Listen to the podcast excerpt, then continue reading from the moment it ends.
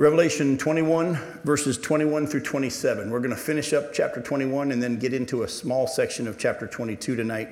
And as I said, we will wrap up the study of Revelation next week. Revelation 21, verses 21 through 27. John says, In the 12 gates were 12 pearls, each of the 12, uh, 12 gates made of a single pearl, and the street of the city was pure gold, like transparent glass.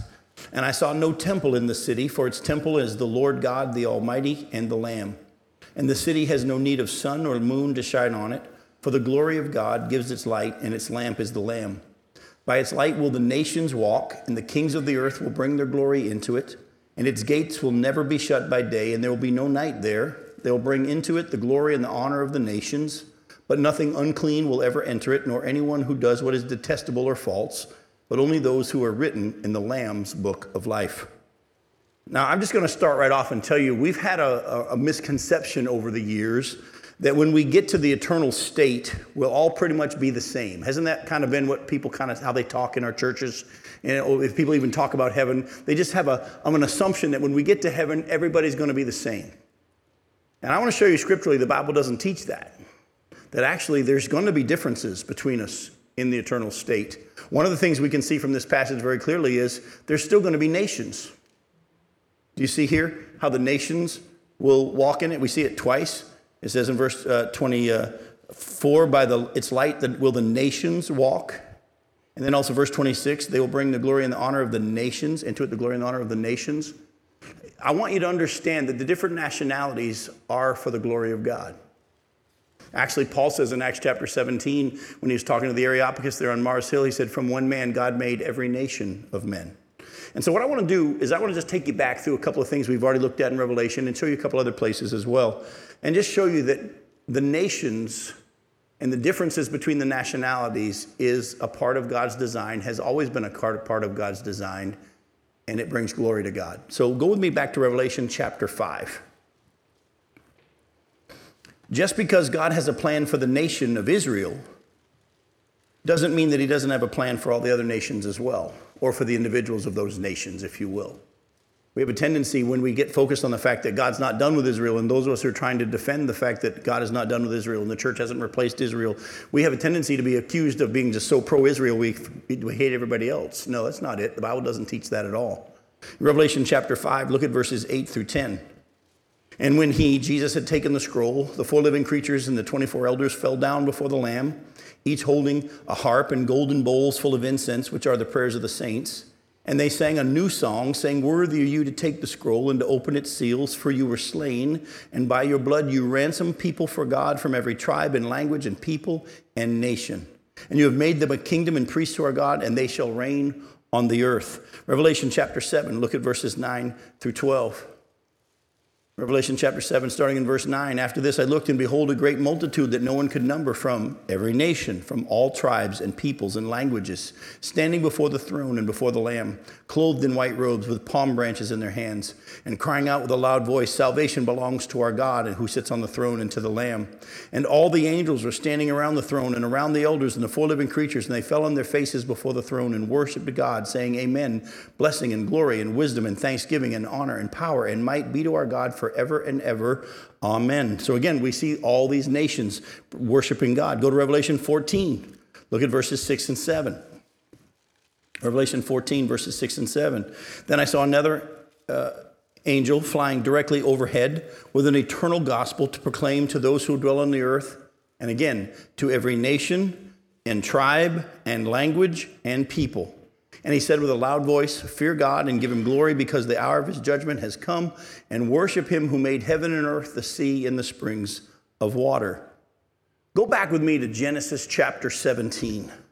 We've already seen in the book of Revelation, hopefully clearly now, that God cares about and loves all the nations and the peoples of all the nations. In Genesis chapter 17, though, God said something to, to Abram, Abram at the time, we know him as Abraham that maybe some people might not have ever really noticed. Because we know that in Genesis 12, when God calls Abram, he says, Through you, all the nations of the peoples of the world will be blessed. But look at what he says in chapter 17, verses 1 through 8. It says, When Abram was 99 years old, the Lord appeared to Abram and said to him, I am God Almighty, walk before me and be blameless, that I may make my covenant between me and you, and may multiply you greatly. Then Abram fell on his face, and God said to him, Behold, my covenant is with you, and you shall be the father of a multitude of nations. Now, if you remember, he'd already been told, You're going to be the, a mighty nation. He'd already been told, You're going to be a mighty nation, singular. Now in chapter 17, he says, You're going to be the father of a multitude of nations. All right? And, and look at verse 5. No longer shall your name be called Abram, but your name shall be called Abraham, for I have made you the father of a multitude of nations. I will make you exceedingly fruitful, and I will make you into nations and kings shall come from you, and I will establish my covenant between me and you and your offspring after you throughout their generations, as for an everlasting covenant, to be you, God to you and to your offspring after you. And I will give to you and to your offspring after you the land of your sojournings and all the land of Canaan for an everlasting possession, and I will be their God. So God's already told Abram, you're going to have a child and you're going to be a mighty nation. But then he comes later on and says, You're going to be the father of a multitude of nations. Well, how can he genetically be the father of a multitude of nations? Isaac. Ishmael, as you know, is going to become many nations, but also through Christ. Remember, the book of Romans makes very, very clear that all who are Israel aren't Israel, but all those who come by faith Isaac was the child of the promise, and he believed God, and God gave him righteousness because he believed God. And those of us, as we've seen in the book of Revelation, who have trusted in Christ, who aren't Jewish, have been what? Grafted in. And we, our father is Abraham as well because of, of faith, and we're the children of God. That's why it's so easy to build the doctrine of replacement theology and how the church has replaced Israel, because there's so much scriptural evidence of the fact that those who, uh, who trust in God are considered a part of Israel. But that doesn't mean God's done with Israel. I was listening to a man on the radio today, and he said he used to be one of these amillennialists and replacement theology people. But he got to Romans 11 and he just couldn't get past the fact that over and over God kept saying, God's not done with Israel. Is God done with Israel? No. Is God done with Israel? No. Is God done with Israel? No. Three times in Romans 11, God asked that, Paul asked that question, and three times he says, No, he's not done with the nation of Israel. And so he then started to realize that the scripture was teaching that there, there is going to be something in God's plan for the nation of Israel. And of course, living in the days in which we do, it's an amazing thing now to see the nation itself even be in existence you know, and all these prophecies and the Old Testament prophecies that talk about the very last days, how Israel's going to be in the land, which for 2,000 years almost it was impossible to even fathom. And then on top of that, there was going to be nations like Persia and Russia and all that coming after them. And nowadays we go, oh, maybe God was right. But I want you to understand, though, that God told Abram way, way back, I'm not just choosing you and making the nation Israel come from you. And not only am I going to do my work through you and have the Messiah come through the nation of Israel, and not only in the last days am I going to bring glory to myself through the nation of Israel, but also because of your faith and those who will have faith, I'm going to make you a father of multitude of nations. The nations have been God's plan all along. We always see the um, Tower of Babel as a judgment of God when he scattered them and confused their languages. Didn't we kind of always kind of in the back of our mind seen that as a judgment? They were being punished. Actually, it's God fulfilling his plan. What did he told Adam and Eve? Be fruitful and multiply and fill the earth. You get to chapter 10, they say, We don't want to be scattered across the whole earth. Let's make a name for ourselves. And what does he do? He confused their languages so that they would have to go scatter. And the nations began as God had planned all along. All right? So, at least this much we know in the, in the eternal state, there's still going to be noticeable difference between the nations. And that brings glory to God. There's lots of reasons why, but one of them I'm going to just kind of touch on using Adam and Eve and all of creation. The Bible says that Adam and Eve were both created in the image of God, correct? Male and female, he created them both in the image of God.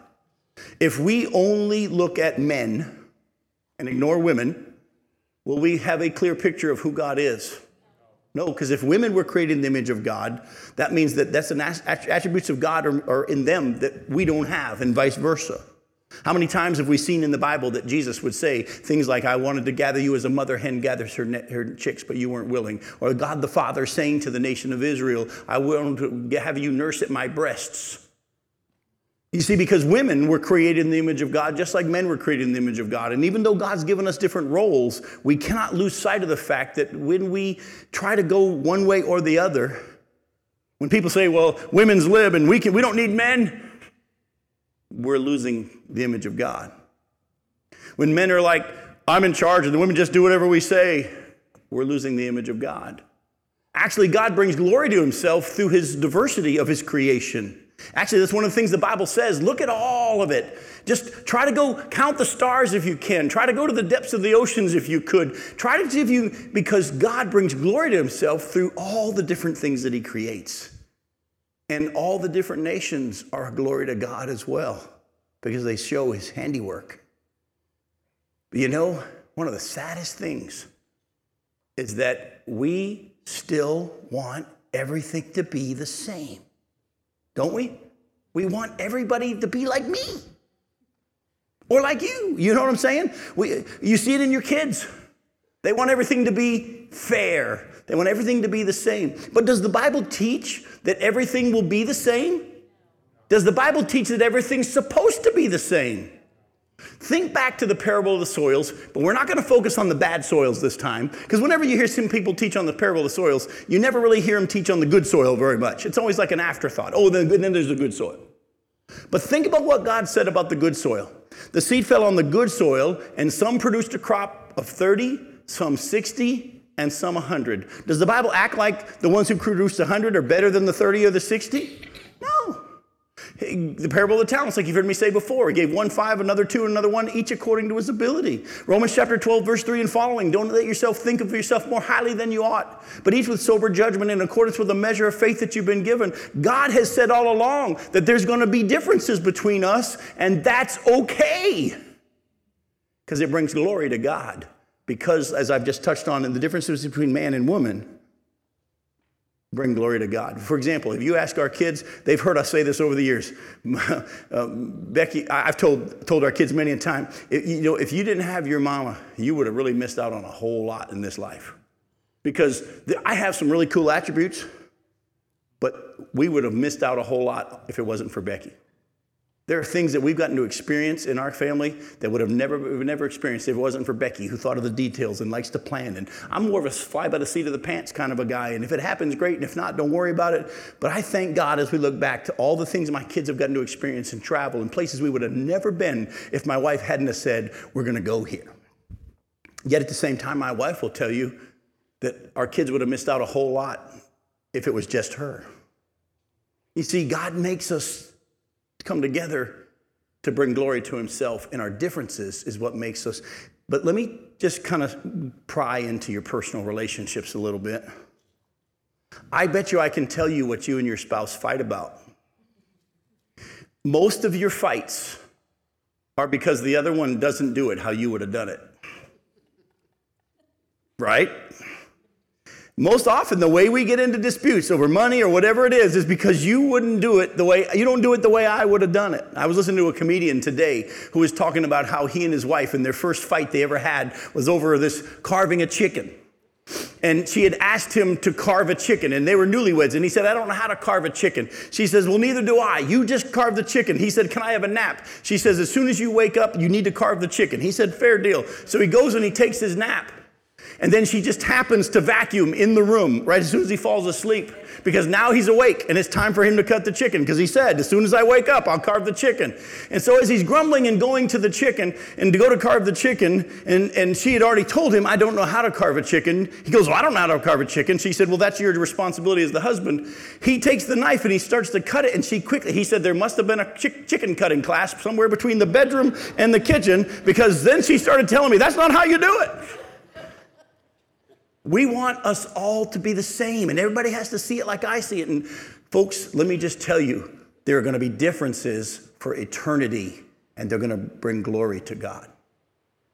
But not only will there be differences between the nations, what else do we see here in Revelation 21 21 through 27? There's going to be kings.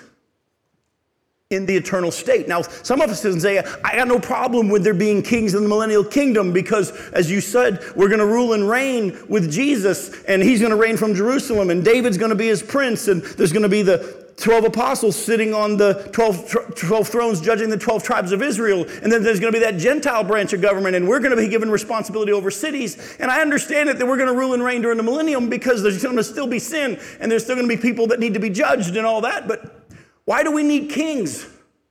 Why do we need authority in the eternal state? Well, before we answer that question, let me just show you that the Bible actually teaches, and the scripture backs it up, that authority has been ordained by God and it's for his glory. Go to Romans chapter 13.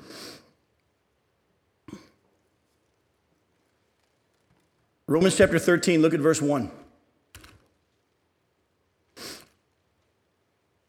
Paul says, Let every person be subject to the governing authorities, for there is no authority except from God.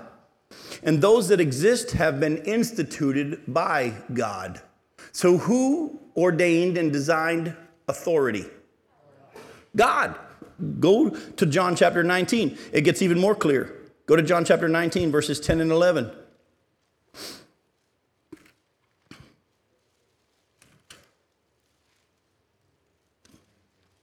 Pilate said to Jesus, Will you not speak to me? Don't you know that I have authority to release you and authority to crucify you? Jesus answered him, You would have no authority over me at all unless it had been given you from above. Therefore, the one who delivered me over to you has the greater sin. What did Jesus say? The only authority you have has been given by God. God determines authority. We're not going to turn there, but if you go to Daniel chapter 2, verses 20 and 21, when Daniel is praising God because he gave him the vision of what the dream was and the interpretation, he said, You put kings in power and you remove them. God's in control. Oh, there's authority, but we've had this mindset that yeah, there's a need of authority here on the earth, and I can see a need of authority in the millennial kingdom. But when we get to the eternal state, when, we, when, when all the lost people are in the lake of fire, and Satan's in the lake of fire as well, and the only ones that are in the eternal state in the New Jerusalem are the believers, and we've been, been, been redeemed, why do we need kings? Why is there going to be authority? We kind of assumed that that would just go all away. Any idea why? What's that? Definitely God's a God of order, but was before the world was even made, was there authority in heaven besides God himself? What do you what do you know? The hierarchy of the angels. Remember, the angels existed before the creation of the world. The Bible's very clear about that. When God speaks to Job and says, Where were you when I laid the foundations of the earth and the angels all worshiped? The angels existed before the creation of the world. And not only that, the Bible teaches us there are archangels, there are cherubim, there are seraphim. They all have different roles. Some are in charge of the rivers, some are in charge of different things. Uh, we know that there are guardian angels, the Bible says, and all this kind of stuff. There were different levels of authority in heaven before he even made the world. Does anybody have a better idea from Scripture as to why? Who are we going to rule over? I mean, if there's going to be kings, that means there have to be subjects. Who are we going to rule over? I heard it over here. The angels. Go with me to 1 Corinthians chapter 6. You didn't just remember it, God brought it to your remembrance. I'm telling you, folks, when the sooner we believe what Jesus said in John chapter 14 and through 16, he said, When the Spirit comes, he will remind you. He'll bring to your remembrance everything that I've taught you. And those times when those, those scriptures come to your mind, worship Him. Lord, that was from you. 1 Corinthians chapter 6. Look closely at what it says here. 1 Corinthians chapter 6, verses 1 through 3. When one of you has a grievance against another, does he dare go to law before the unrighteous instead of the saints? Or do you not know that the saints will judge the world, millennial kingdom? And the world, if the world is to be judged by you, are you incompetent to try trivial cases? Do you not know that we are to judge angels? How much more then matters pertaining to this life? There's going to come a point where we who have been created lower than the angels are going to be exalted over the angels, and we're going to judge and command the angels. We're going to rule over the angels. By the way, don't try to do it now. Don't try to do it now.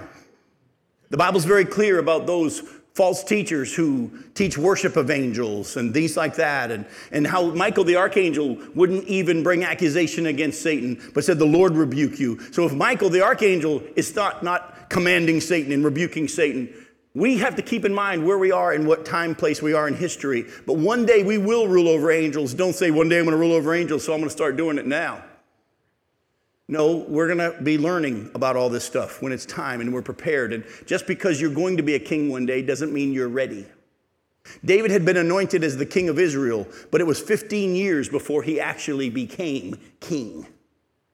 Just because God said you're going to be king didn't mean that he was ready. You understand? Joseph was told, Your family's all going to bow down to you. Over 20 years later is when it finally happened. Even though God had said, You're going to rule over your family, it didn't mean he was ready. I could go on. You hopefully understand. The Bible says one day we are going to rule over angels, but now keep in mind, I want you to see from Scripture that we have this awesome privilege that we're going to have. But it doesn't say that everybody's going to be a king, does it? According to this passage, kind of reads that there are some that are kings and some that aren't.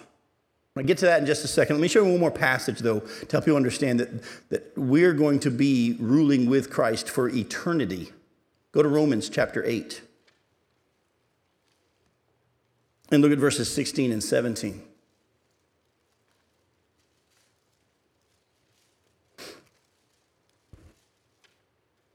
Romans chapter 8, verses 16 and 17 the Spirit Himself bears witness with our spirit that we're children of God. And if children, then heirs, heirs of God and fellow heirs with Christ, provided we suffer with him in order that we may also be glorified with him.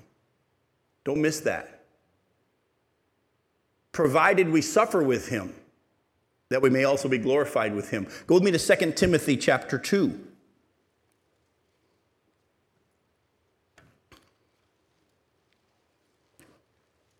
2 Timothy chapter 2, look at verses 11 and what we call 12a, the first half of verse 12.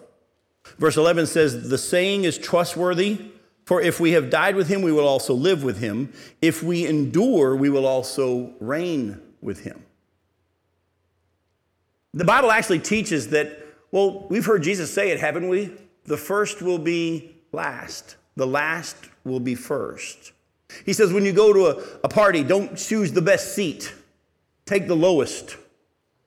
Because if you choose the best seat and someone more important than you shows up, it'd be embarrassing for you to then say, hey, go back here to the end. But it'd be much better if you were to choose the low seat and then someone come and say, no, you need to be brought up, you need more honor. The Bible says that we should seek to be servant of all. But you know, one of the saddest things in Christianity today, especially as I travel and see many different churches, people are jockeying for position like you wouldn't believe mad because they weren't chosen to be deacon or didn't get picked to sing the special in, in, the choir production or whatever it is. We all, because our flesh wants to elevate, the Bible says whoever humbles himself will be exalted, whoever exalts himself will be humbled. And we know that in the 1 Corinthians chapter 3, verses 6 and following, when Paul says there's no other foundation which can be laid other than the one that has been laid, which is Christ Jesus. And we need to be all careful how we build on it because we need to build with either gold, silver, precious stone, wood, hay, or stubble. And on the day of judgment, each one's work will be tested tested. If what he has been built survives, he'll be rewarded. If he burns up, he will suffer loss. Yet he himself will be saved, but only as one escaping the flames. Does the Bible kind of teach that that person's going to be a king for eternity? Mm-mm. You'll be in heaven by the grace of God. But there's going to be differences between us for eternity. We're not going to all be the same. I'm going to chase a rabbit real quick. I think you can catch it. That's why I'm going to chase it. But we're not going to chase it long because I'm going to tell you right now what I'm about to share with you is speculation. But every time I speculate, I only base it from Scripture, not, well, I think. I'm going to base it on Scripture. But I believe that the Bible teaches and hints toward the fact that when we get our eternal bodies, and when we live in the eternal state for sure, and maybe even while we're on the earth in the millennial kingdom, there will be a difference between us in our physical bodies and what they're able to do and their glory. Whenever you do a study of glory to be revealed, you'll see that in many places the context is our bodies. Paul in chapter 15 of 1 Corinthians, dealing with what kind of a body are we going to get when we're resurrected, said he doesn't know, but he knows this much. The seed that you put in the ground and the body that the seed has, what comes out is a different type of body.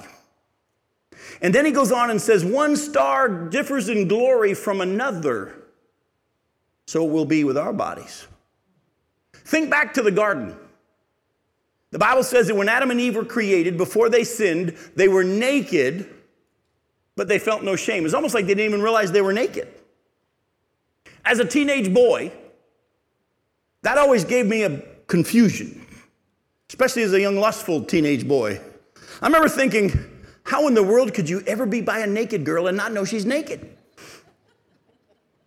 Until I let the scripture begin to help me see some things, I believe without question that Adam and Eve had a glory, that their bodies glowed like God's. They were created in his image, and you know God's body glows, the Shekinah glory that goes with him.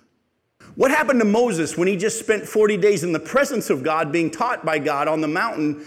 He didn't even have a resurrected body, but his glory, the glory of God, had, did something to his physical body to the point that he came down from the mountain and everybody was freaked out because he was a reflective glory, but he was glowing just a little bit in his face from being in the presence of God. Remember on the Mount of Transfiguration, Jesus, his glory that was in him began to shine through. And everything turned white, and they were just amazed at what they saw. I think the reason why Adam and Eve were naked but felt no shame, but all of a sudden realized they were naked, is I believe when they sinned, they lost that glory. The Bible talks about a glory to be revealed. And when the scripture talks about one star differs from another in glory, and Paul's talking about the bodies to be revealed, I think that there may be a difference between the glory of the people for eternity. And you'll be able to tell those who had been faithful on the earth by how much they shine compared to others, as long as well as their responsibilities for eternity. Folks, I believe the Bible teaches that for eternity, we're going to be creating. We're go- I think we're going to have jobs. In the garden, which you're going to see tonight, that we're going to be going back to a state like that. In the garden, minus Satan, thank the Lord. In the garden, God had Adam go to work in the garden and work the garden before sin. Work didn't come about because of sin. The earth fighting him came about because of sin. I believe we're going to have jobs, responsibilities, roles. We're all going to have different responsibilities, and I think we're going to love it. We hear the word work now and we think, oh, work, huh? Actually, I can look you in the eye and tell you, I have a job, but I don't feel like it's a job. I love what I do. If you even knew my schedule, you'd think, how does anybody do that? It's fun. His yoke is easy, his burden is light because it's what he has for me to do, and I'm letting him do it through me. And I love what I do. Whenever I travel and people find out that I'll be in a certain area on vacation, they'll say, Hey, Jim, do you mind preaching? And, and I'm like, I'd love to. And they say, Well, you don't mind working on your vacation? Preaching's not work, it's fun. I think for eternity, we're going to love what we do, but we're all going to have different responsibilities. And that's why I want to challenge you tonight to be faithful. I want to be, will you be faithful to whatever it is that God has for you to do, whether it's 30 or 60 or 100 fold, you'll be rewarded one day. The Bible does say, store up treasure in heaven. That means that there'll be some that don't have as much treasure in heaven, correct?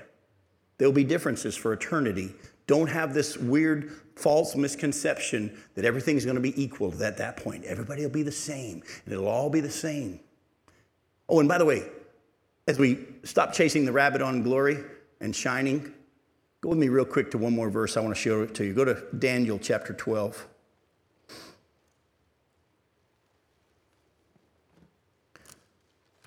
As I shared with you last week, I think we might be able to fly. Some of you might not.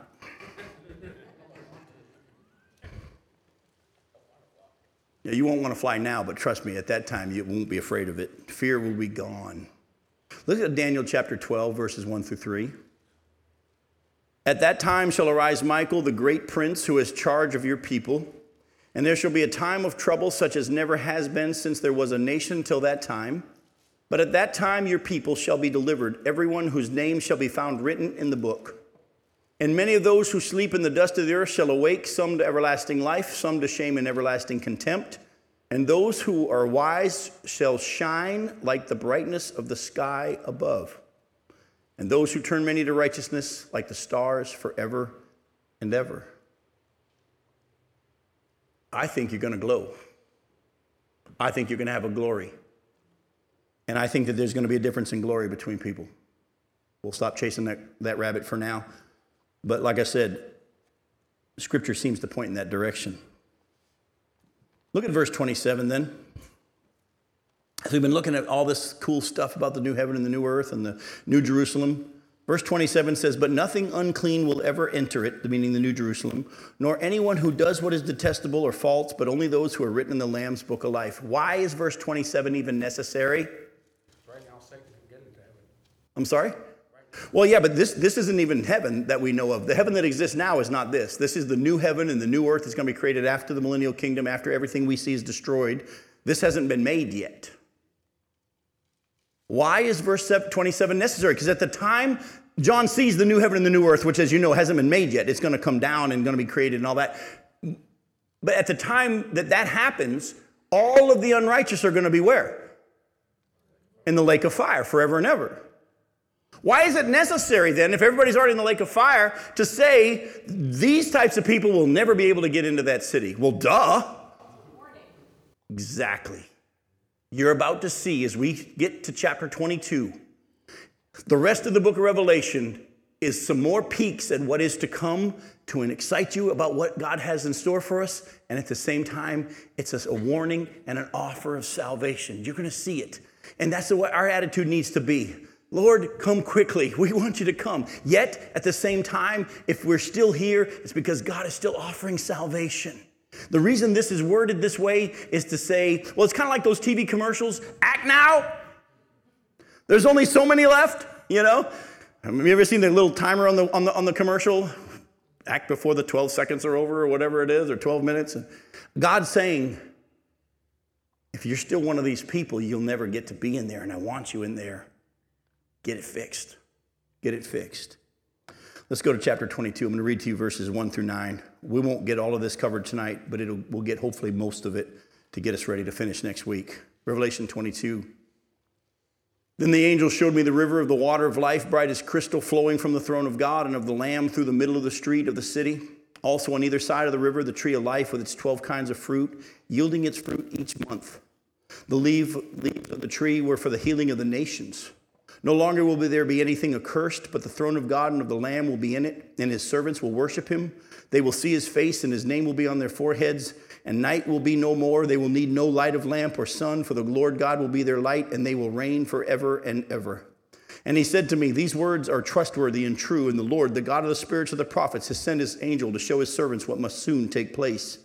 And behold, I'm coming soon. Blessed is the one who keeps the words of the prophecy of this book. I, John, am the one who heard and saw these things. And when I heard and saw them, I fell down to worship at the feet of the angel who showed them to me. But he said to me, You must not do that. I'm a fellow servant with you and your brothers, the prophets, and with those who keep the words of this book, worship God. Look closely at verses 1 through 5 of chapter 22. And then go back and look at the passage we read at the beginning of the study, verses 21, chapter 21, verses 21 through 27, and you'll notice they're almost identical. In chapter 22, even though we've already read in chapter 21, verses 21 through 27, that there's a streets of gold in the city, there's no temple because the Lamb's there, and his light makes it no need of a sun, and all that, and no one unclean is going to enter it.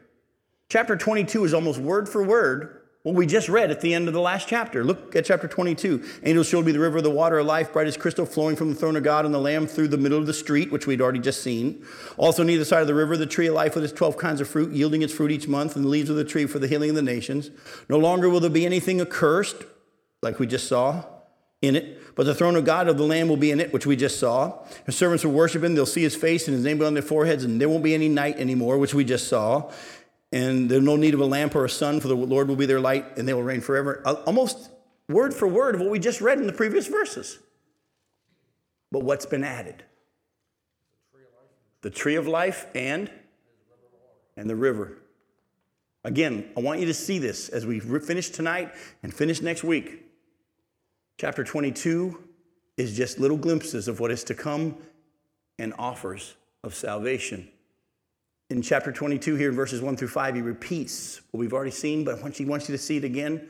Jesus himself is going to be there. God the Father is going to be there. The Holy Spirit is going to be there. The glory is going to be just showing, and, and they don't need a sun or a moon. There's no night. Their, their glory is just going to light things, and it's going to be awesome. And on top of that, we've seen a street of gold.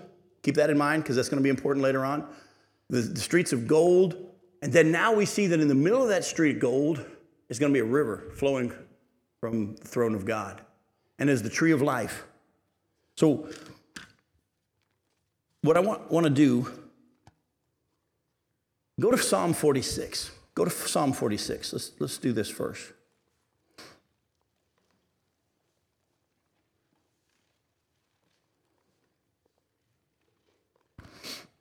One of the awesome things about prophecy here, look at Psalm 46 and you'll see what I'm talking about. Says, God is our refuge and strength, a very present help in trouble. Therefore, we will not fear though the earth gives way, though the mountains be moved into the heart of the sea, though its waters roar and foam, and though the mountains tremble at its swelling. By the way, when's that going to happen? At the end of the tribulation period. Remember, at the end of the tribulation period, the mountains all fall into the sea, and the islands disappear, and the oceans roar. There is a river whose streams make glad the city of God, the holy habitation of the Most High. God is in her in the midst of her. She shall not be moved. God will help her when morning dawns. Here in the midst of it, as he's talking about all the trouble that's going to come during the tribulation period, gives us a little glimpse of the new heaven and the new earth. There's a river whose streams make glad the city of God, the holy habitation of the Most High. Go to verse 6. The nations rage, the kingdoms totter. He utters his voice, and the earth melts. The Lord of hosts is with us. The God of Jacob is our fortress. Come, behold the works of the Lord, how he has brought desolations on the earth how he makes wars to cease to the end of the earth. He breaks the bow and shatters the spear. He burns the chariots with fire. Be still and know that I am God. I will be exalted among the nations. I will be exalted in the earth. The Lord of hosts is with us. The God of Jacob is our fortress. Folks, let me just say real quickly what the psalmists are saying here is simply this. As we see the chaos erupt on the globe, relax, be still. Know that God exists. Oh, by the way, he gave you a little glimpse and a little picture of what's to come. There's a river in a city where God dwells. Now, Revelation makes it more clear what that was talking about. I hope you've seen this in this whole study. How the book of Revelation is not a blue book, but all it is is compiling the Old Testament. You're going to see as we end tonight, in the time we have left, I'm going to show you that Jesus himself said that everything written about him in the law and the prophets and the Psalms must be fulfilled. All Revelation does is put it together for us. Go ahead. My, my question is because I've been asked, but the tree of life, it was never destroyed mm-hmm. in the Old Testament. You don't see it destroyed. Right. Where was it? Hidden from us? God can put it wherever He wants. He might have Uncle Bob's storage or something. I don't know, but but we don't. The Bible doesn't tell us, so the answer is we don't know. But you will see that it has always existed, and it will exist. But we're going to actually touch on that real quick. Actually, I think we'll answer your question in a little bit with that. I'm going to come back to the river. Go ahead. You have a question? Mm-hmm. Go for it.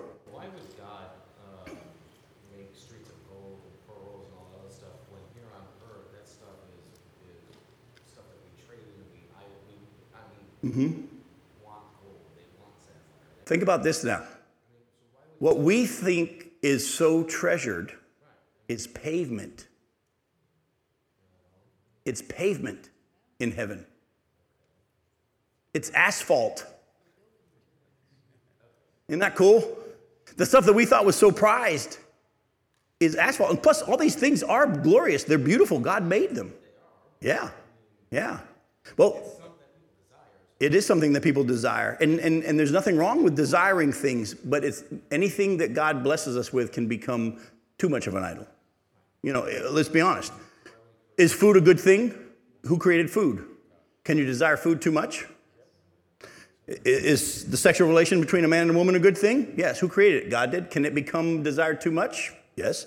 Everything can become that. But I look at the fact that what we think is so awesome is pavement. That's going to be pretty cool. All right. Now, let me. We, we need to. We need to get good question though. I'm just going to remind you of a couple of things because there's so much I want to get into tonight so that we can finish next week. Back in the garden, the tree of life is also seen again. We'll come back to the river in a second. Back in the garden, The tree of life was available to Adam and Eve, but they chose to eat from the tree that God had said not to eat from. And we're not going to go there, but back in Genesis chapter 2, verses 8 through 17, God puts Adam and Eve in the garden, and he gives, he said, all these trees are available for food, and the tree of life was there. And he said, the only tree you're not to eat from is this tree of knowledge of good and evil. As you all hopefully know, they ate from the tree they weren't supposed to eat from. Now, for years, I thought they never ate from the tree of life. But I think they could have. And I'll show you in a second why. But once there comes a point, once they eat from the tree of the knowledge of good and evil, and now they're removed from the garden, go real quick to Genesis chapter 3 and look at verses 22 through 24. Like I said, for years I thought that they never ate from the tree of life, and they had their chance. Because if they ate once, they're going to be you know, able to live forever. Because God says something here in Genesis 3 that made me think that for years. But I'm going to show you that I think what God's showing us in Revelation actually makes us realize that he wasn't saying that. In, Revel- in Genesis 3, verses 22 through 24, then the Lord God said, Behold, the man has become like one of us in knowing good and evil. Now, lest he reach out his hand and take also the tree of life and eat and live forever. Therefore, the Lord God sent, out, sent him out from the Garden of Eden to work the ground from which he was taken. He drove out the man, and at the east of the Garden of Eden, he placed the cherubim and a flaming sword that turned every way to guard the way to the tree of life. So now the tree of life still existed in the garden prior to the flood, of course. And, but he put an angel there with a flaming sword who now made it so man couldn't get back to that tree. In other words, the tree still exists, but the only way you get there is on God's terms. Don't miss that. The tree still exists, but the only way you get there is on God's terms. Okay? Man can't just do it on his own. Now, now we see though in the New Jerusalem, the tree of life is there in the center of the city and it's available for everyone to eat from. Now, is anybody notice which side of the river is it on? It's on both sides. It's almost like I picture one of those old redwoods, you know, where they're so big that you can drive a car through them and whatever. And, and as I was just kind of praying over that, I was like, Lord, why is it on both sides of the river? And then it kind of hit me. You don't have to cross the river to get there. It don't matter which side of the river you're on, you can eat of the tree of life. It's not like, well, it's over on our side versus your side. It's on both sides. Now, again, we don't know much about this, but we can tell you this much. The Bible shows that there's going to be time in heaven because the, the tree produces its fruit every month. That doesn't mean that it's going to be measured like we do with 24 hour days because we don't have a sun and a moon like they're going to, they won't be then like we do now. There is going to be time in heaven, some measurement of time for eternity, but we don't know what it will be. Just leave it at that. But it also has 12 different types of fruit. Now, some people speculate that one month it produces one type of fruit, the next month it produces another, another type. We don't know. It could just be one tree that has 12 different types of fruit on it all at once, and every month it produces all 12. We don't know how it all works out. All we know is this is an amazing tree has 12 different types of fruit. And maybe there are going to be 12 months in heaven. Because there's 12 different types of fruit, and it produces fruit each month. We don't know. But there's going to be time in heaven. But then there's this question about the leaves of the tree are for the healing of the nations. You don't have to answer this question because I'm going to answer it for you. But my thought was, and I'll throw it out to you why is that necessary? Why in the new, new heaven and new earth and the eternal state when there's not going to be any more sickness, any more death, no more crying? The Bible said very, very clear that that's all going to go away. Why are the leaves necessary for the healing of the nations if there's no more sickness? I think that actually gives us a glimpse to where I think God wants us to go here tonight. I believe these things are literal, they're going to be real things, but they're also symbolic at the same time. What does the river represent, folks?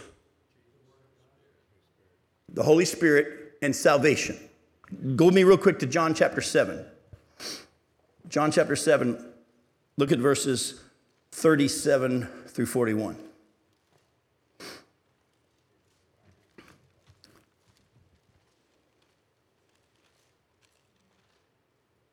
John 7, 37 through 41. On the last day of the feast, the great day, Jesus stood up and cried out, If anyone thirsts, let him come to me and drink. Whoever believes in me, as the scripture has said, out of his heart will flow rivers of living water. Now, this he said about the Spirit, whom those who believed in him were to receive. For as yet the Spirit had not been given because Jesus was not yet glorified. The, the rivers of living water, by the way, I love the picture of it being a river. That means it's continually flowing.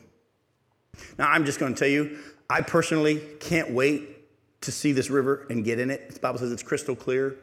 The Bible actually says in the millennial kingdom, from the throne in the millennial kingdom, the river's going to flow and it's going to get deeper and deeper and turn the Dead Sea fresh. I can't wait to jump in it.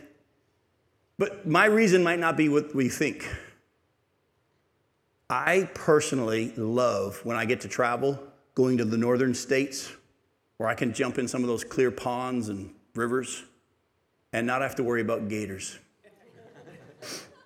Because down here, personally, I'm not an ocean person. We live four blocks from the ocean where our house is, and my kids love the beach, and that's great. But whenever I go to the beach, even though I jump in the water, I feel salty and sticky, and I can't wait to get back in my pool and kind of rinse off. But I'd rather, personally, I like fresh water better than salt water. But down here, whenever you swim in the fresh water, you're doing this and checking for gators. Up and I get up north. I'm actually going to be in Lake Winnipesaukee in New Hampshire this summer. Been be like the eighth time I've preached at this conference center. Alton Bay, Lake Winnipesaukee is such a beautiful, beautiful, clear, big, deep. I mean, we're talking deep, deep lake that's formed by the mountains that have just the rain just filling it up, and it's so clear out there you can see almost to the bottom. And while I'm out there swimming, I just drink.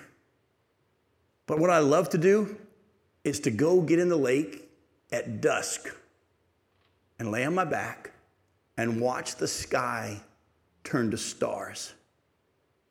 By the way, you can't do that down here because that's when the gators come out. but I think that the Bible's showing us that there's going to be the river, which represents the Holy Spirit and salvation. What does the tree of life, life represent? Salvation. If anybody's hungry, let them come to me and eat. Salvation. The, the, what do the leaves represent? The healing of the nations, the Bible says. Folks, listen to me for a second. I don't think it's an accident that in the eternal state, there's going to be a river there that we can drink from continually, that there's going to be a tree that we will eat from continually. This is why I think in the garden, Adam and Eve ate of the tree of life. They stopped when they chose to sin, and they were kept from it now. But we're going to eat of it for eternity. What's the need of it producing fruit every month unless we're going to be eating the fruit? Why do we need the healing? It's not because we're sick, but it's because for some reason, for some way, God has designed it that we will forever be being reminded that we are there because of Him. Many of us have this mindset of thinking, one day I'm going to get there, and I can't wait until I get there, and then I can say, I've made it. I think God has designed the eternal state to be a continual reminder. The river of living water, keep drinking. The tree of life, keep eating. The leaves that bring healing, it's me, not you and for eternity, I will continue to say, I'm so glad to be here, and it's because of you. And He's given us that awesome reminder. I want you to understand well, what does it say in the book of Ephesians? Ephesians chapter 5. We're not going to turn there, I'm just going to just kind of quote it to you. In Ephesians chapter 5, verses 17 and 18, the scripture says, Do not be foolish, but understand what the Lord's will is be filled with the Holy Spirit. Don't get drunk with wine, but be filled with the Holy Spirit. Now, actually, in the Greek, it should be, if we were to put it exactly, it would say, be being filled with the Holy Spirit. It's a command of God. I'm going to ask you a question you know the answer to, but I want you to answer it so it'll help you understand where I'm going. Are you saved or are you being saved? You're saved and you're being saved. You are saved and being saved for eternity. Because in Him we live and move and have our being. Will we get to heaven and not need Jesus anymore? He said, Apart from me, you can do nothing. Is that going to change when we get to the eternal state? No. It's going to be the same yesterday, today, and forever. Folks, in heaven, there'll be a continual reminder of our need of Him. The good news is there will be no flesh, no world, no Satan pulling us away from that. We will live in a continual state of worship and getting to know Him more, and He'll get bigger and bigger in our eyes. I love how when uh, C.S. Lewis writes his books that are pictures of what heaven are going to be like, and when they get to that place that's kind of like heaven, the further in they go, the bigger it gets. The further in they go, the bigger it gets. I think it's going to be like that for eternity. Is that why Jesus still has the scars and wounds I, without question, he's going to have them for eternity. We're going to be forever, forever worshiping him for what he's done. Now, what I want to do in the time we have left is take you to verses six and seven. We'll just deal with verses six and seven, and we'll pick up there at the end of that next week. But I don't want you to miss verses six and seven. And he said to me, These words are trustworthy and true. The Lord, the God of the spirits of the prophets, has sent his angel to show his servants what must soon take place. And behold, I'm coming soon. Blessed is the one who keeps the words of the prophecy of this book. Look closely at verses 6 and 7. We need to take them literally.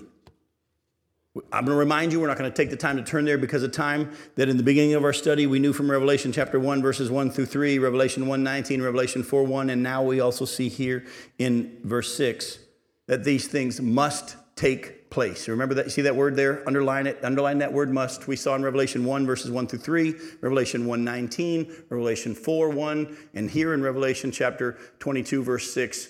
Four times in the Bible, the Bible says these things must take place. The book of Revelation is not symbolic. The book of Revelation is literal. It has symbolism, but it always explains what the symbolism is. Take it literally. It's going to happen. If the Bible says these things must take place, and it's the exact same word when the Bible says you must be born again, and there's no other name under heaven by which we must be saved, we understand must mean must of those other ones, right? If these things must take place, all this is going to happen. All of it's going to happen. So the tree of life is not symbolic. It's a literal tree. It's going to happen. Now, on the same time, though, look at how God describes himself. This just jumped off the page at me. And I've been studying the book of Revelation for years. I've never seen this before. Look at how God describes himself in verse 6. And the Lord, the God of the spirits of the prophets, God, the, of the Lord God of the spirits, plural, of the prophets. What I want you to see, and what we've been trying to help you to understand throughout this whole study, is that the book of Revelation, if you knew the Old Testament and the, the prophets and the law and the prophets and the Psalms, and you knew what they were and you, they were in your heart, if you read the book of Revelation, the book of Revelation would have been confusing to anybody. It would have made a ton of sense because all Revelation does is compile it. So I want you to see something. I want you to go with me to Luke 24. In Luke 24, uh, as you're turning there, we're going to look at verses uh, 25 through 27 to start with. Let me set the stage. This is the day that Jesus rose from the dead. These are two men on the road to Emmaus. One of them is named Cleopas. Uh, they were with the group. They had heard that Mary and the women had said that they had seen Jesus and that he'd risen from the dead. They had heard that Peter and John had raced to the tomb and found it empty. They weren't real sure. They were discouraged. And as you know, they started heading back to Emmaus. Of course, as you hopefully know, Jesus shows up and reveals himself to them eventually. But look at verses 25 through 27. Jesus said to them, O foolish ones, and slow of heart to believe all that the prophets have spoken. Was it not necessary that the Christ should suffer these things and enter into his glory? And beginning with Moses and all the prophets, he interpreted to them in all the scriptures the things concerning himself. I, there's a lot of Bible studies that aren't described in detail. We know Peter preached for three hours at one time and Eutychus fell out the window, and we've seen lots of different teachings that are mentioned, but we don't have what was taught. I think if I had to choose one Bible study to sit in on, that's the one I want. The one where Jesus, on that seven mile walk, took all the scriptures concerning himself and opened their eyes to them. But now go with me to verses 44 through 49. As you know, he, he goes to the house, they invite him in. As he breaks the bread, they recognize him, and he disappears. They're so excited, they run back the seven miles to Jerusalem.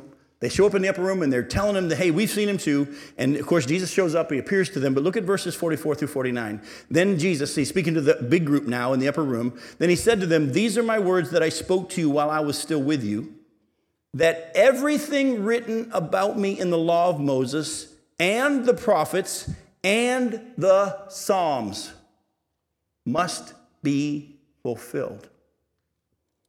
Well, didn't we read tonight just one place that there's a river in the city of God where he dwells? That means it's going to happen. If everything written about him in the law and the prophets and the Psalms must be fulfilled, then he opened their minds to understand the scriptures. And he said to them, Thus it is written that the Christ should suffer and on the third day rise from the dead, and that repentance and forgiveness of sins should be proclaimed in his name to all nations, beginning from Jerusalem. You're witnesses of these things. And behold, I'm sending the promise of my Father upon you, but stay in the city until you are clothed with power from on high. Look closely. He said, Then he opened their minds to understand the scriptures. All right? Go with me to Acts. That's Luke 24. Go to Acts chapter 1.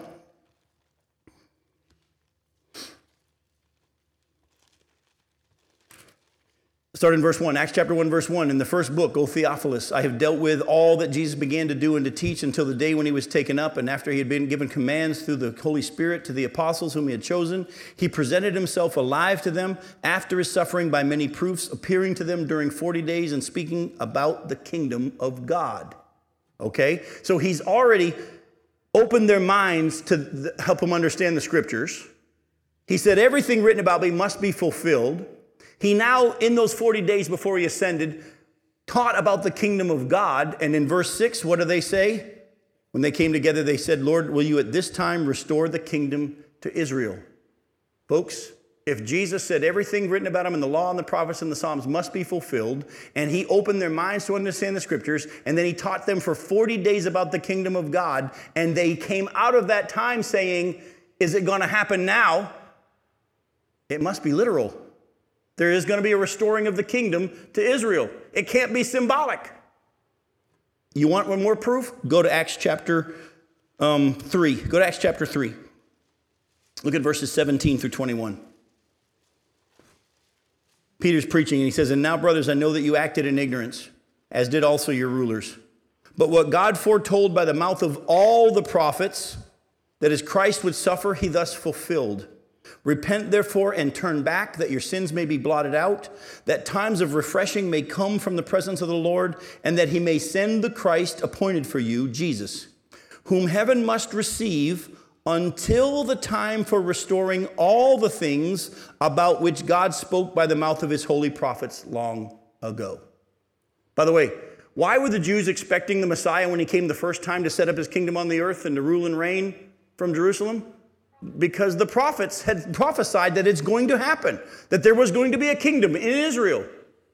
And the Bible here clearly says, after they had their eyes opened and after he taught about the kingdom, full of the Spirit, Peter preached and said, Jesus is only in heaven right now until the restoring of all things that the prophets had said were going to happen. Folks, if you get anything out of this Revelation study, these things are going to take place. And God, the Lord God of the spirits of the prophets, has come to let his servants know what is soon going to take place. And then he says this, which he said to us at the very beginning of the book in Revelation chapter 1, verse 3 Blessed is he who keeps the word of the prophecy of this book.